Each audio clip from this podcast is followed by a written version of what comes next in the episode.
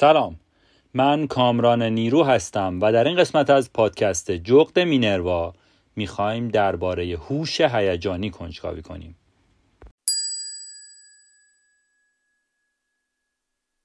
هوش هیجانی یا EI هوش عاطفی یا EL ضریب احساسی هوش هیجانی و ضریب هوش هیجانی یا EQ اینا توانایی تشخیص احساسات خود و دیگران و تشخیص احساسات مختلف و نامگذاری مناسب برای آنها و یه سری چیزهای دیگه هستن که می‌خوایم دربارهشون صحبت کنیم.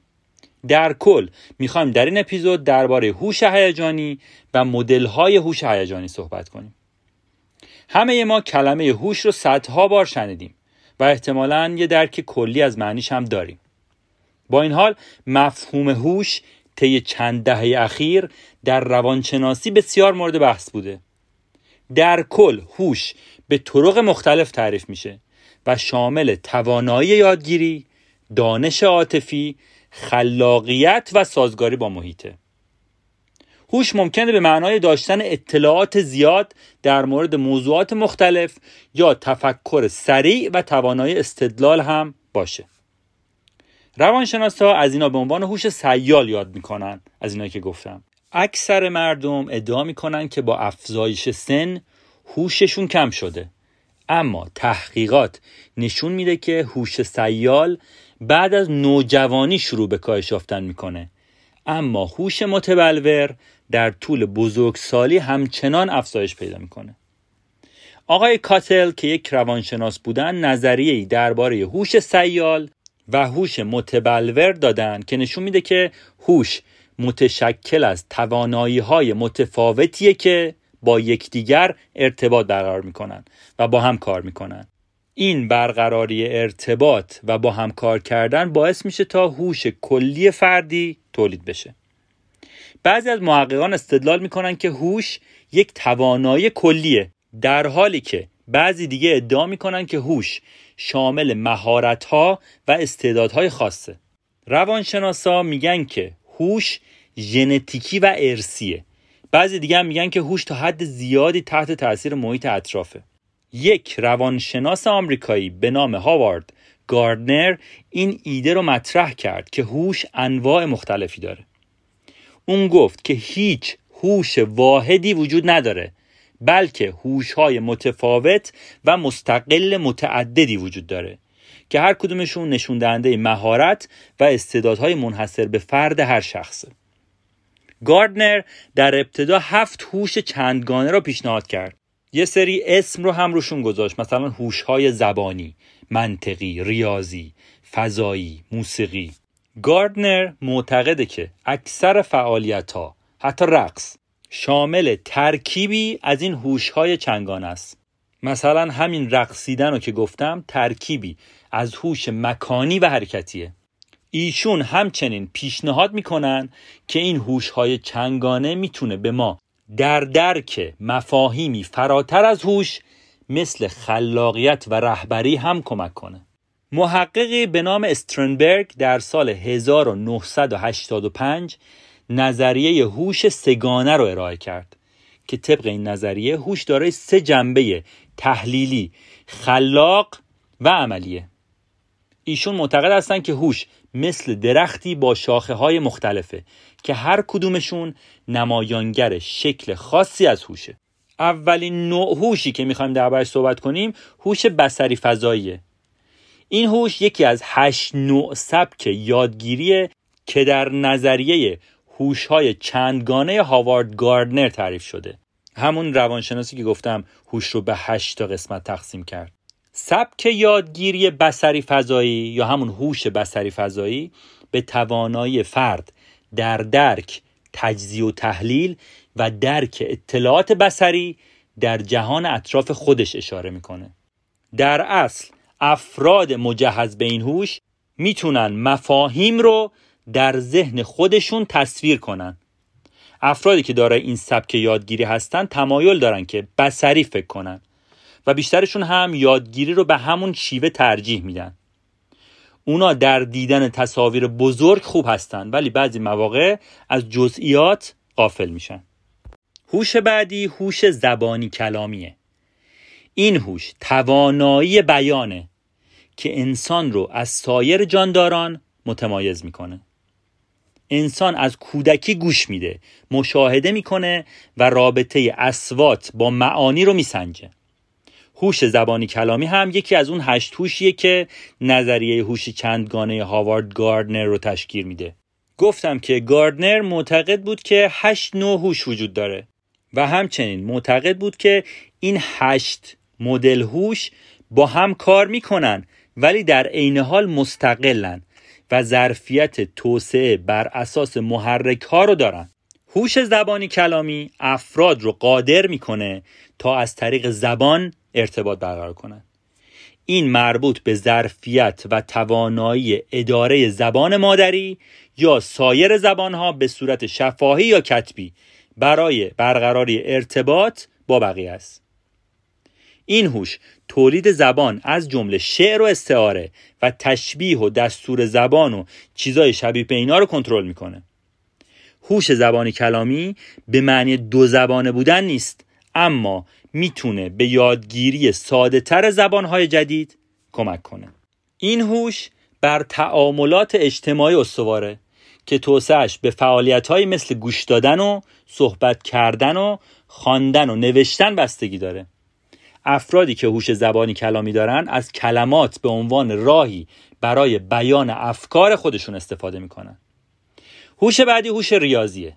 هوش ریاضی توانایی تجزیه و تحلیل منطقی موقعیت ها یا مشکلات شناسای راه حل ها انجام تحقیقات علمی و حل عملیات منطقی و ریاضی رو در بر می‌گیره.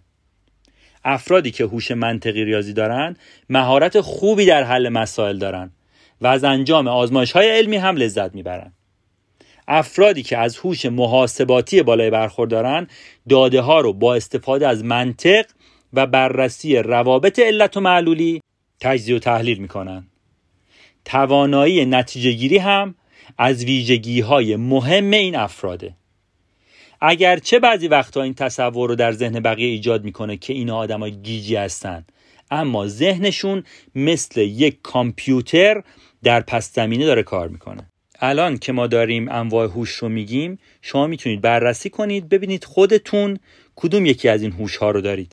افرادی که دارای هوش منطقی ریاضی هستند اغلب آدمای منطقی توصیف میشن. یعنی میگن طرف آدم منطقیه.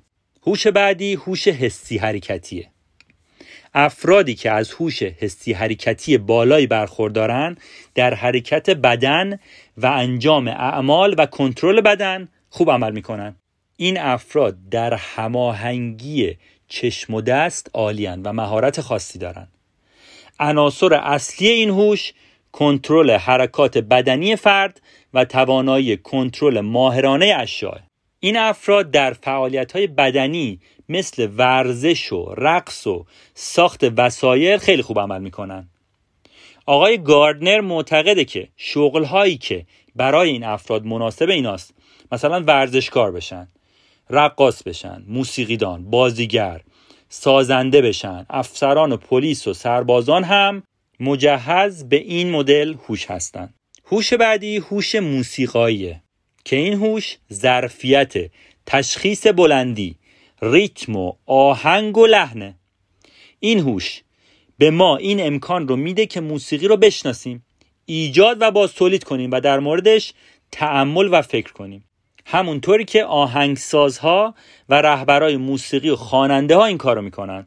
بین موسیقی و احساسات ارتباط وجود داره و هوش ریاضی و موسیقایی ممکنه که فرایندهای ذهنی مشترکی داشته باشن. افرادی که هوش موسیقایی دارن برای خودشون معمولا آواز می‌خونن یا ساز می‌زنن و در برابر اسواتی که بقیه بهشون بی توجهن توجه نشون میدن. هوش بعدی هوش وجودیه. هوش وجودی که به حساسیت عمیق و توانایی افراد در پاسخگویی به سوالات عمیق مثل معنای وجود اشاره می‌کنه. این هوش یکی از پیچیده ترین انواع هوش های هشگان است. اگر خیلی تمایل دارید که بدونید معنای زندگی چیه یا مثلا بعد از مرگ چه اتفاقی میفته و یا درباره مسائل مربوط به وجود انسان حساسیت بالایی دارید نشون میده که هوش وجودی بالایی دارید. یک مدل دیگه هوش هوش بین فردیه که توانایی درک و تعامل موثر با بقیه است. که شامل ارتباطات کلامی و غیر کلامی موثر توانایی توجه به تفاوت‌های بین دیگران حساسیت به خلق و خو و اخلاق دیگران و توانایی سرگرم کردن بقیه است. معلما مددکاران اجتماعی بازیگرا و سیاستمدارا همشون هوش بین فردی از خودشون نشون میدن. جوونترایی که این مدل هوش رو دارن در بین همسالای خودشون رهبر میشن. این افراد در برقراری ارتباط خوبن. و به نظر می‌رسه احساسات و انگیزه های دیگران رو درک می‌کنن. هوش بعدی هوش درون فردیه. این افراد ظرفیتشون و افکار و احساساتشون رو درک می‌کنن.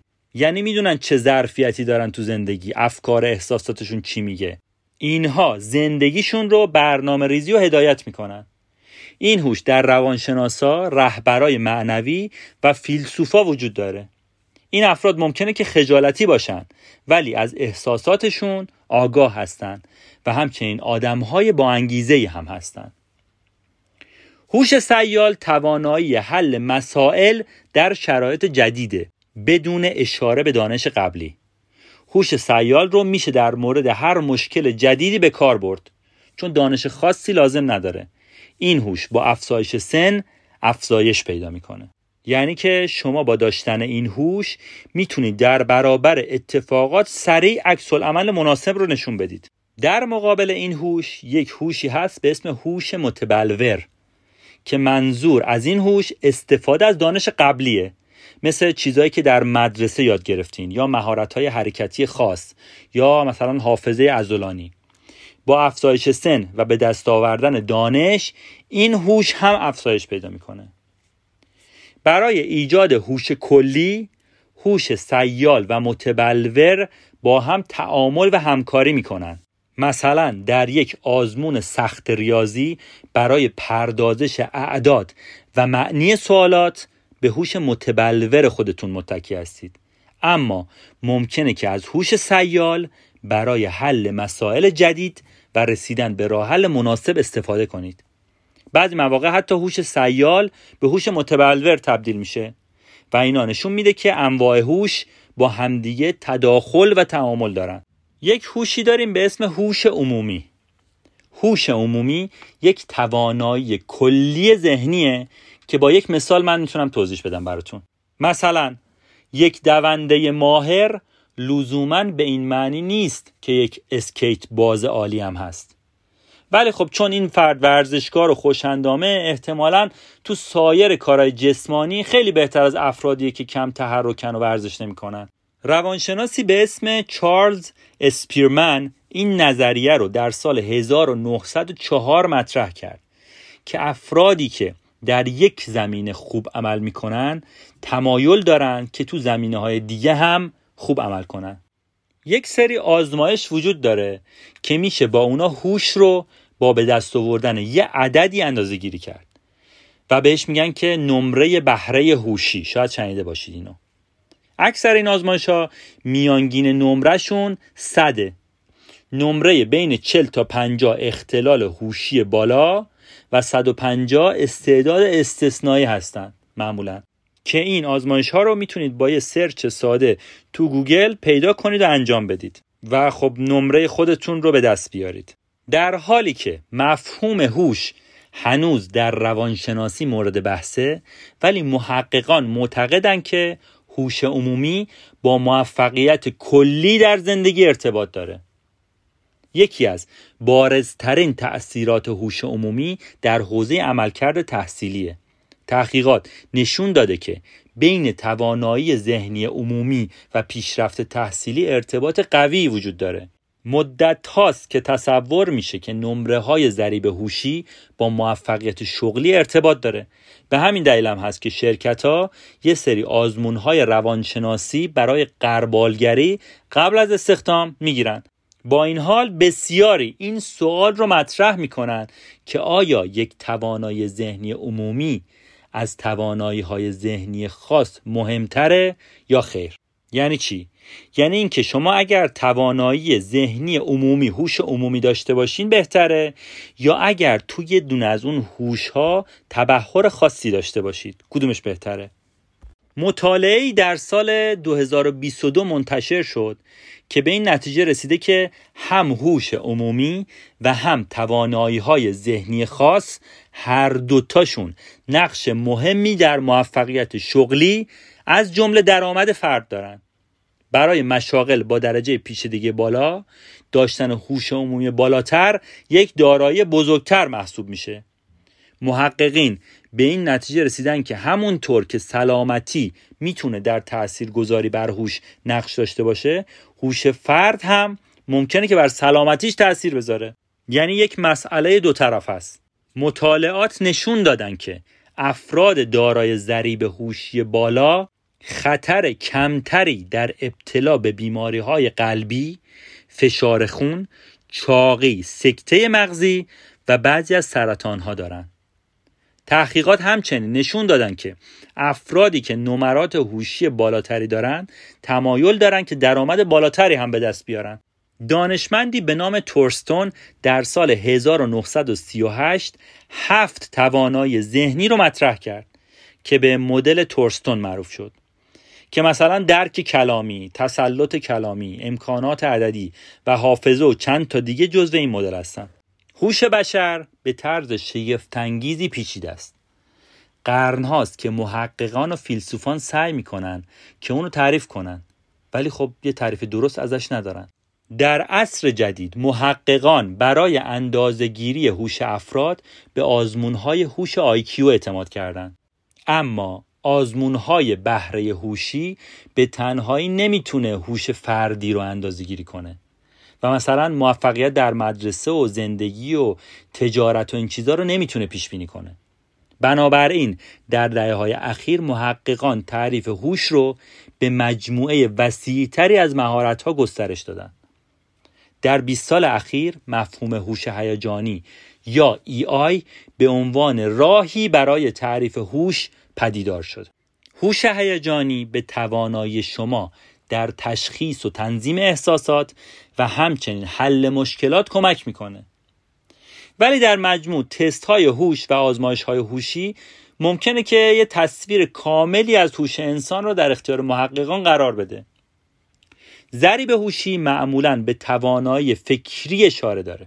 چند نمونه از رایج ترین عناصر IQ رو اگه بخوایم نام ببریم می‌تونیم به استفاده از منطق مثلا برای حل مشکلات. یا برنامه ریزی سازگاری با تغییرات و درک و استفاده از زبان اشاره کنیم. ضریب هیجانی یا IQ به طور کلی به توانایی در تجربه احساس و هیجانات فرد اشاره داره. افراد با IQ بالا در انجام رفتارهایی که الان میگم کارشون آسون تره مثلا در تشخیص احساسات خودشون و دیگران همدلی کردن تحمل وسوسه هاشون و داشتن ارتباط موثر. معمولا افراد با نمرات بالاتر آزمون های بهره هوشی عملکرد تحصیلیشون بهتره حقوقشون بیشتره عملکرد شغلیشون هم بهتره و افرادی که نمرات هوش هیجانیشون بالاتره در شغلشون موفقترن استرساشون رو بهتر می‌تونن کنترل کنن و رضایت از زندگیشون هم بیشتره. بالا بودن هر دو نوع هوش می‌تونه به طور چشمگیری بر کیفیت زندگی و دستاوردهای فرد تاثیر بذاره. و درک و توسعه هر دو هوش بهترین گزینه برای افزایش شانس موفقیت در همه زمینه های زندگیه. در کل هوش هیجانی به عنوان توانایی درک احساسات خود و احساسات دیگرانه که خودش به چهار تا توانایی اصلی تقسیم میشه.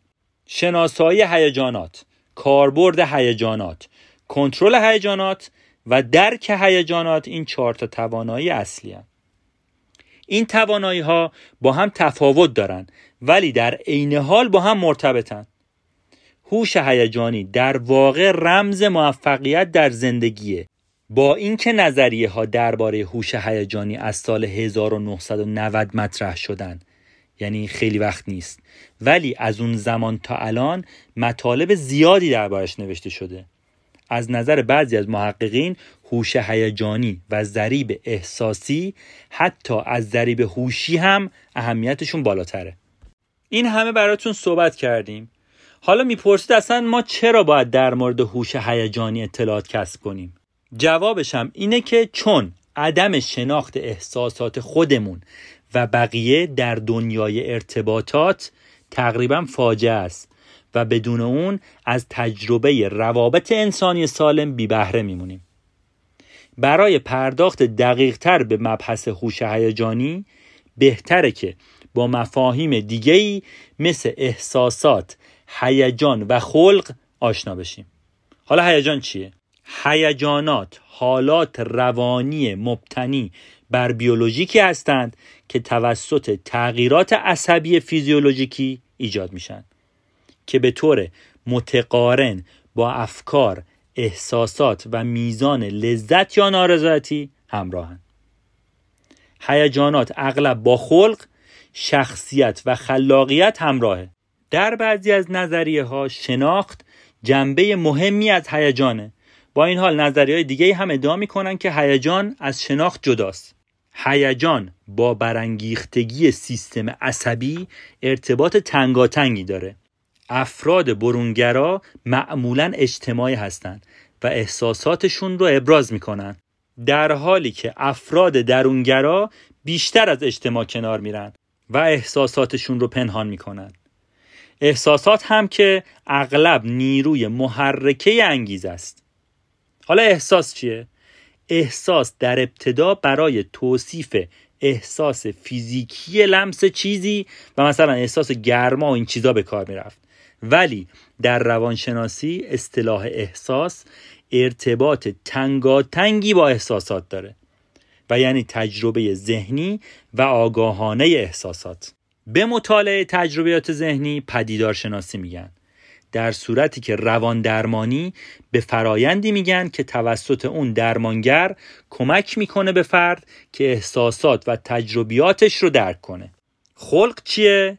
خلق یا مود یک حالت عاطفی محسوب میشه که نسبت به هیجان یا احساسات شدت کمتری داره و به ندرت توسط اتفاقهای بیرونی تحریک و یا تشدید میشه بعضی از مشکلات روانی مثل افسردگی بالینی و دو قطبی جزو اختلالات خلقی محسوب میشن.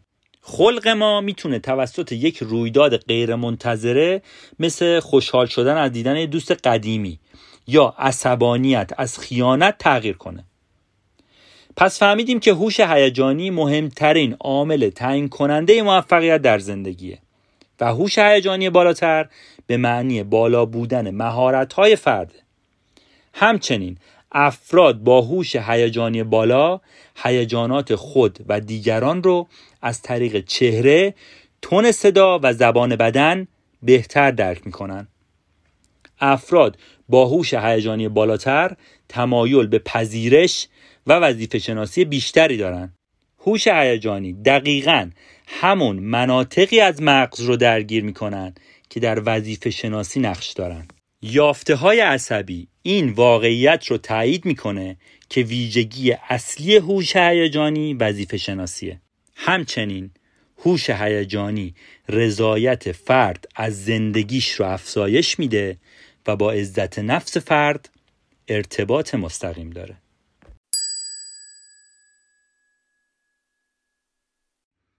در انتهای این قسمت می‌خوام از همراهیتون تشکر کنم. و بگم که اگر این قسمت رو دوست داشتید لطفا اون رو به دوستانتون هم معرفی کنید و برامون کامنت بذارید بیشک این حمایت شما باعث دلگرمی و بهبود کیفیت کار ما میشه پادکست جغد مینروا رو می‌تونید در Castbox، Google Podcast و اکثر اپ های پادگیر و اینستاگرام دنبال کنید. همه لینک ها رو هم می‌تونید در قسمت توضیحات ببینید. ممنون از همراهیتون.